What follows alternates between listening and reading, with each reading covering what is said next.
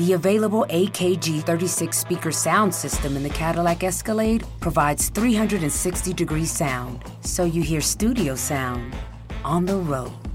The 2021 Cadillac Escalade never stop arriving.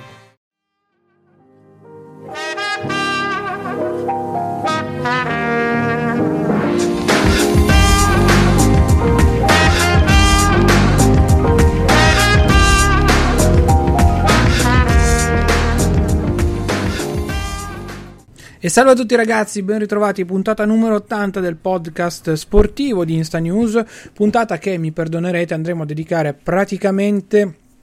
a tutto quanto il mondo del moto mondiale perché al netto delle presentazioni che ci saranno questa settimana delle prime macchine di Formula 1 e che poi andremo ad analizzare pross- la prossima settimana eh, perché comunque ci sarà anche la nuova Ferrari finalmente piccolo spoiler sarà di un colore leggermente più rosso scuro per ovvi motivi di, di marketing legati al, al, nuovo sponsor Mission Win Now che in realtà è sempre Philip Morris. Um, ma ormai lo sanno tutti dai non, non c'era neanche da, da aspettarselo. Oggi andiamo a parlare di moto perché ci sono stati i test di, di, Sepang nel momento in cui appunto sto registrando ed è stato praticamente un dominio generale di Ducati. Ducati ha fatto man bassa con tutti i suoi piloti più importanti perché ha chiuso praticamente con un giro record da parte di Petrucci eh, sul, sul, circuito appunto di, di Sepang con eh, paradossalmente ha fatto meglio se vogliamo Bagnaia perché si è portato praticamente eh, diciamo lì lì a ridosso di, dello, stesso, dello stesso Petrucci e, mh, ha fatto meglio poi del compagno di squadra Jack Miller, che però eh, è su una GP19, quindi in realtà è sulla stessa moto di Petrucci e di Dovizioso. E poi c'è Dovizioso che sostanzialmente ha circa tre decimi da Petrucci.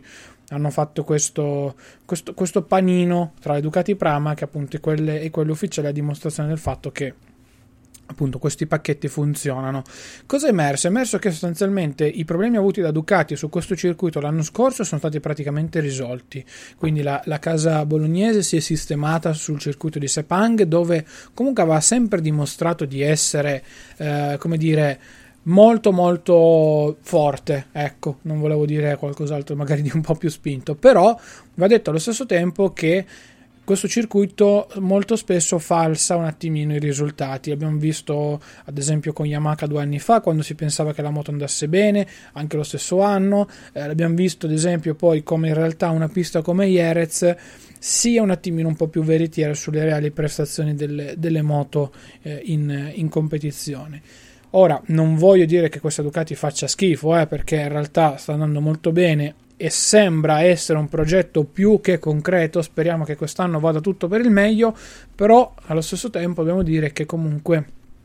siamo in una situazione per cui eh, bisogna comunque mettere le mani avanti. C'è la KTM che sta facendo dei risultati disastrosi, ma dopo, dopo magari ne parliamo. E invece di contro abbiamo appunto un pacchetto Ducati che funziona per quanto riguarda i progetti 2019-2018, quindi il GP19 e il GP18.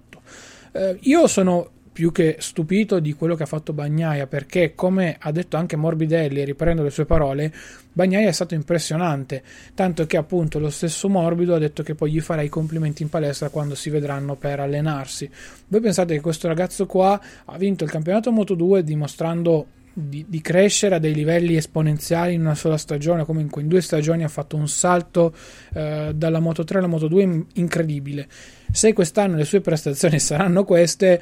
Mm, probabilmente si giocherà sicuramente vari podi in MotoGP, ma magari rischia anche di giocarsi un, una vittoria se tutto, se tutto va bene. Perché comunque, ok, nel tempo secco ha dimostrato la Ducati di essere ancora un missile, poi ci sono questi due lunghi rettilinei che l'aiutano tantissimo. Bisognerà vedere poi nel misto come si comporterà, però la GP18 era già un grandissimo progetto partire, evolvere la GP18 sulla 19 significa che appunto Ducati rischia potenzialmente di avere ancora una volta il pacchetto completo moto, performance e quant'altro migliore di tutti. Poi sopra ci sono sempre i piloti, sopra c'è anche un pazzo come Marquez, pazzo ovviamente in, sen- in senso positivo, per cui bisognerà tenere in considerazione anche quello.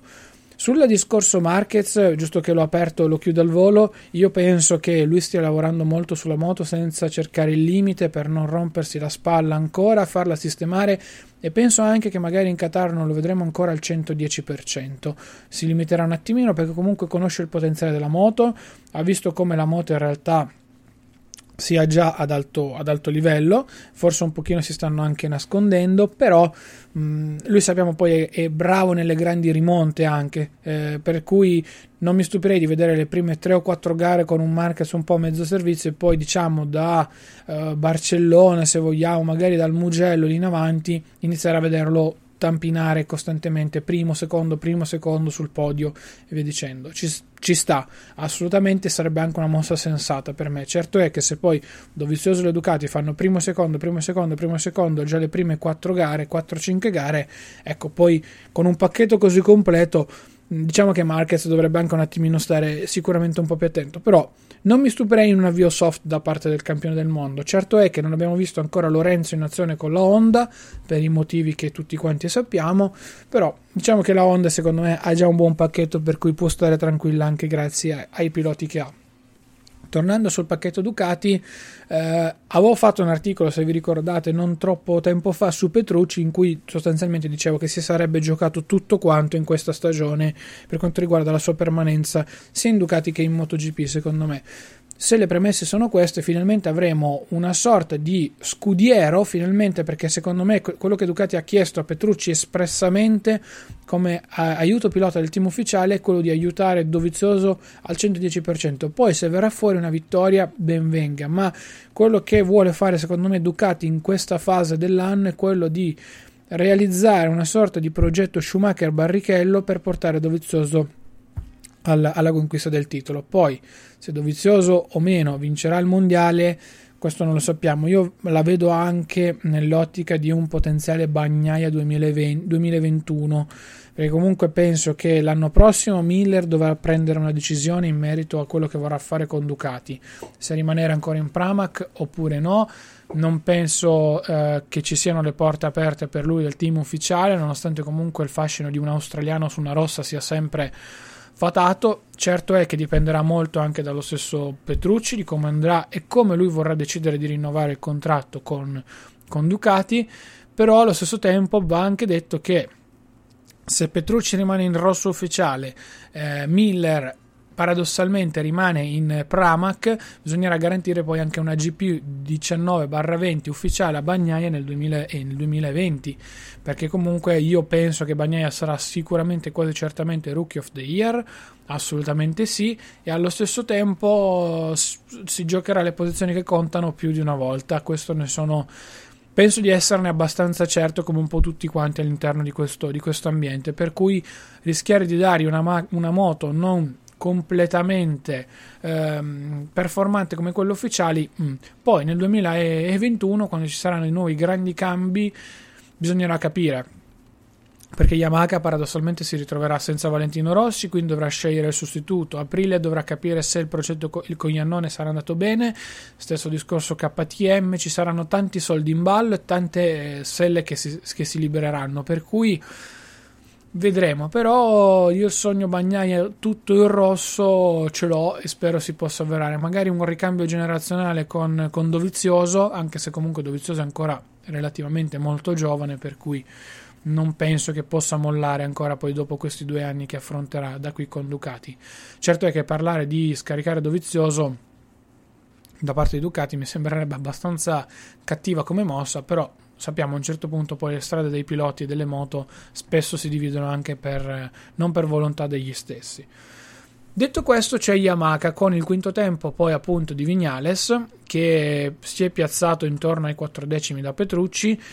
eh, sulla Yamaha sono tanti discorsi da fare, nel senso che siamo nella stessa situazione dell'anno scorso. Vignales è super contento di quello che è stato fatto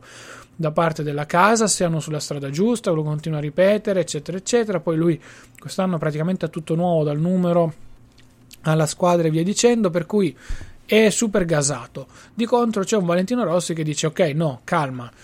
non sono super soddisfatto, voglio ancora migliorare perché comunque abbiamo ancora delle defezioni importanti e io senza offesa non voglio dire assolutamente niente contro Vignales, però abbiamo visto anche come l'anno scorso i problemi che aveva Yamaha che Vignales non aveva detto di avere a Sepang poi si sono ripercossi su tutta quanta la stagione invece Valentino Rossi li aveva già eh, annunciati appunto durante, durante la sessione dei test invernali. Certo è che andare sotto il record di Lorenzo dell'anno scorso sicuramente è una cosa super positiva ed è anche merito però delle nuove gomme portate da, da Michelin. Però va anche detto che comunque sicuramente un passo in avanti a livello di motore probabilmente la Yamaha l'ha fatto. Ora da qui a dire che in Qatar si giocheranno la vittoria, si giocheranno il titolo, non lo so. Sicuramente stanno lavorando, stanno lavorando mediamente bene da quello che comunque si è visto. Io ci andrei cauto, ecco, ci andrei molto molto cauto e cercherei un attimino di mettere le mani avanti prima di tutto per poi valutare a stagione in corso. Come avevo detto settimana scorsa, magari sarebbe bello avere una Yamaha competitiva per avere praticamente 6 moto pronte a giocarsi il mondiale o tutte le vittorie di tutti i weekend. Non lo so, vedremo. Spero, spero possa essere così, sono sincero, però vedremo quello che poi verrà, verrà fuori. Il discorso Honda l'abbiamo paradossalmente un po' fatto. C'è Morbidelli che sta andando molto forte, non va forte quanto Bagnaia, questo va detto, però va detto anche che la Yamaha 2018 che ha Morbidelli aveva dei problemi, cosa che invece la Ducati GP18 di Bagnaia non ha, per cui c'è anche una differenza tecnica importante fra i due piloti. Io sono convinto che comunque Morbidelli anche lui quest'anno sarà costantemente nella top 10, ma sempre abbastanza spesso, sarà anche magari nei gruppi importanti probabilmente non nei primi 3 o 4, ma no, dal, dal quinto magari all'ottavo posto lui ci sarà abbastanza frequentemente, anche perché poi se i problemi di Yamaha non si saranno completamente risolti, parlando del Team Factory, diciamo che le prestazioni poi tra il 2019 e il 2018 potrebbero essere simili e di conseguenza potremo avere anche un Morbidelli in lotta con Valentino Rossi e lo stesso Vignales. Io non è assolutamente quello che spero per Yamaha, spero che i progetti possano andare avanti più, eh, più velocemente possibile e portando i piloti più in alto possibile in classifica, però potrebbe anche esserci questo, tra virgolette, problema fra le due, ehm, fra, le, fra le quattro moto della casa dei diapason giapponesi. Discorso Aprilia, allora, ehm, sinceramente su Iannone è tutto un grande punto interrogativo perché abbiamo un pilota che è stato mollato un po' dagli sponsor, quindi in una situazione un pochino anche lui forse un, di rilancio che deve fare, come aveva fatto se vi ricordate Mattia Pasini qualche anno fa. C'è più l'Aprilia che comunque ha dimostrato di avere del buon potenziale, ma probabilmente lui non è riuscito a tirarlo fuori, in più c'è anche questa sua infezione, per cui io sono molto molto curioso di vedere come andrà il eh, progetto Iannone Aprilia perché è interessante, è un pilota forte, lui l'abbiamo già sempre detto, poi adesso questa storia del gossip spero sia finalmente finita, non gli rompano più le scatole perché comunque abbiamo visto come in realtà lui abbia sempre dato il 110%, sicuramente avrà le scorie ancora addosso di Suzuki che non ha creduto in lui e questa cosa secondo me se la porterà un po', un po dietro ancora per qualche, per qualche tempo. Di contro, sicuramente in una realtà in cui è un pilota ufficiale di una casa importante, dove c'è già un pilota importante come Aleix Spargarò che comunque ha fatto mediamente bene in questi anni con, con, Aprilia ma allo stesso tempo ha una moto che tecnicamente deve recuperare eh, nei confronti un po' di tutti anche della stessa Suzuki di cui parleremo un pochino, un pochino dopo io su Iannone, ripeto, sono molto fiducioso e spero tanto e credo tanto in lui. Um, da questo punto di vista vedremo che cosa succederà, anche se appunto bisognerà un attimino sapere e capire quale sarà anche l'evoluzione tecnica di, di Aprilia, perché se ripartiamo da una situazione come quella di Suzuki di due anni fa per poi arrivare alla Suzuki di oggi, potrebbero essere due anni di sofferenza di nuovo per Iannone e sicuramente io non è, non è, quello che gli auguro, assolutamente. Certo è che non averlo visto praticamente girare al 110% qui a Sepang un po' dispiace, vedremo poi nei prossimi test. Capitolo Suzuki che abbiamo prima citato, la Suzuki secondo Rins adesso è perfetta, è a un gran livello. Ora non sappiamo se ehm, la squadra si potrà giocare già le vittorie dalla prima gara della stagione in avanti, però diciamo che il pilota di punto, ovvero Rins, sembra essere super soddisfatto. Hanno fatto un motorone, come hanno detto loro,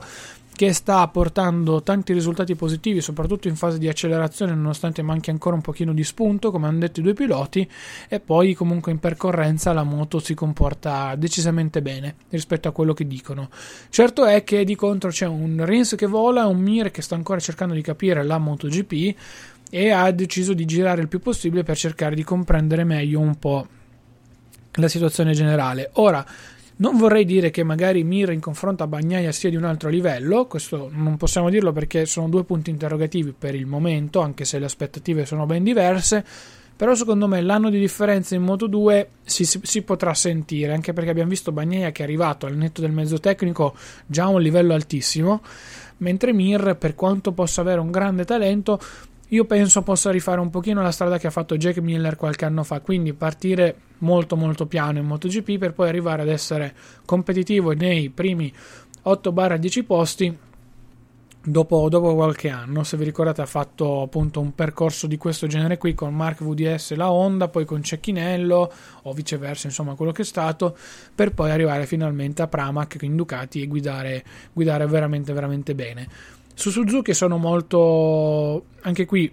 diciamo contento di quello che è stato fatto. Vedremo poi all'atto pratico che cosa verrà fuori perché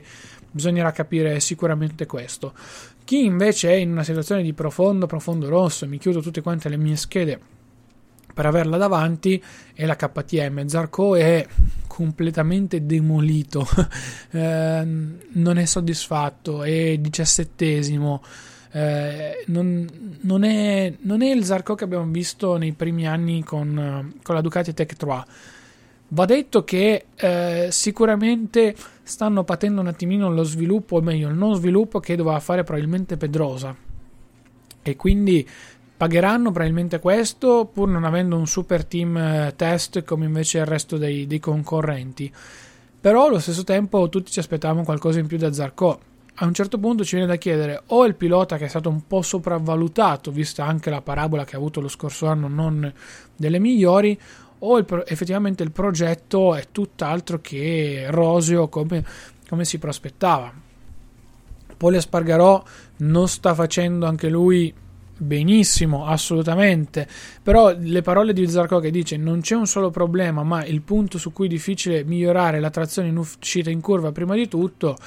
dopo due anni paradossalmente di MotoGP sono un po' le stesse critiche che erano state fatte a KTM appena arrivata nel, nel paddock per cui ecco io fossi in KTM cercherei un attimino di trovare una quadra a tutto quanto e la cosa dovrà fare molto molto riflettere in ottica, in ottica 2021 perché secondo me ancora questi due anni saranno di sviluppo e poi nel 2021 vorranno puntare a un top rider. Pensavo anche magari a un Orghe Lorenzo perché comunque ci potrebbe stare, tanto ormai lui cambia casacca così, però essendo entrato nell'ottica, nell'orbita Red Bull, diciamo che un, Lor- un, Lorenzo anche in KTM o un Marquez in KTM potrebbe non essere poi così malvagia come idea. Tenetela lì con le pinze e poi ne riparleremo.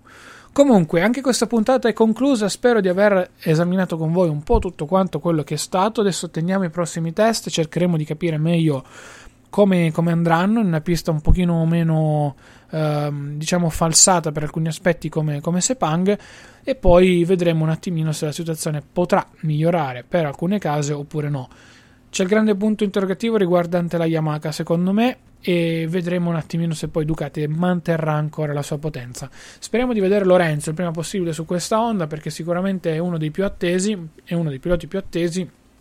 oltre che quello su cui tanti diciamo eh, puntano per, per, il prossimo, per il prossimo anno sotto vari punti di vista. Io per il momento vi saluto, vi ringrazio. Nella nota della puntata trovate come sempre tutti i riferimenti ai nostri social network. Se volete chiacchierare con me, io sono Claudio Studuto su Twitter, Telegram ed Instagram praticamente, quindi mi trovate su ogni piattaforma con, con lo stesso nickname. Mi raccomando, passate dalla pagina di supporto, potete donarci qualche euro sia in maniera diretta o in maniera indiretta, a noi ci aiuta tantissimo, sia per pagare i server che per mantenere attive queste, eh, queste puntate, queste trasmissioni. Io vi saluto ancora e ci sentiamo settimana prossima. Ciao ragazzi!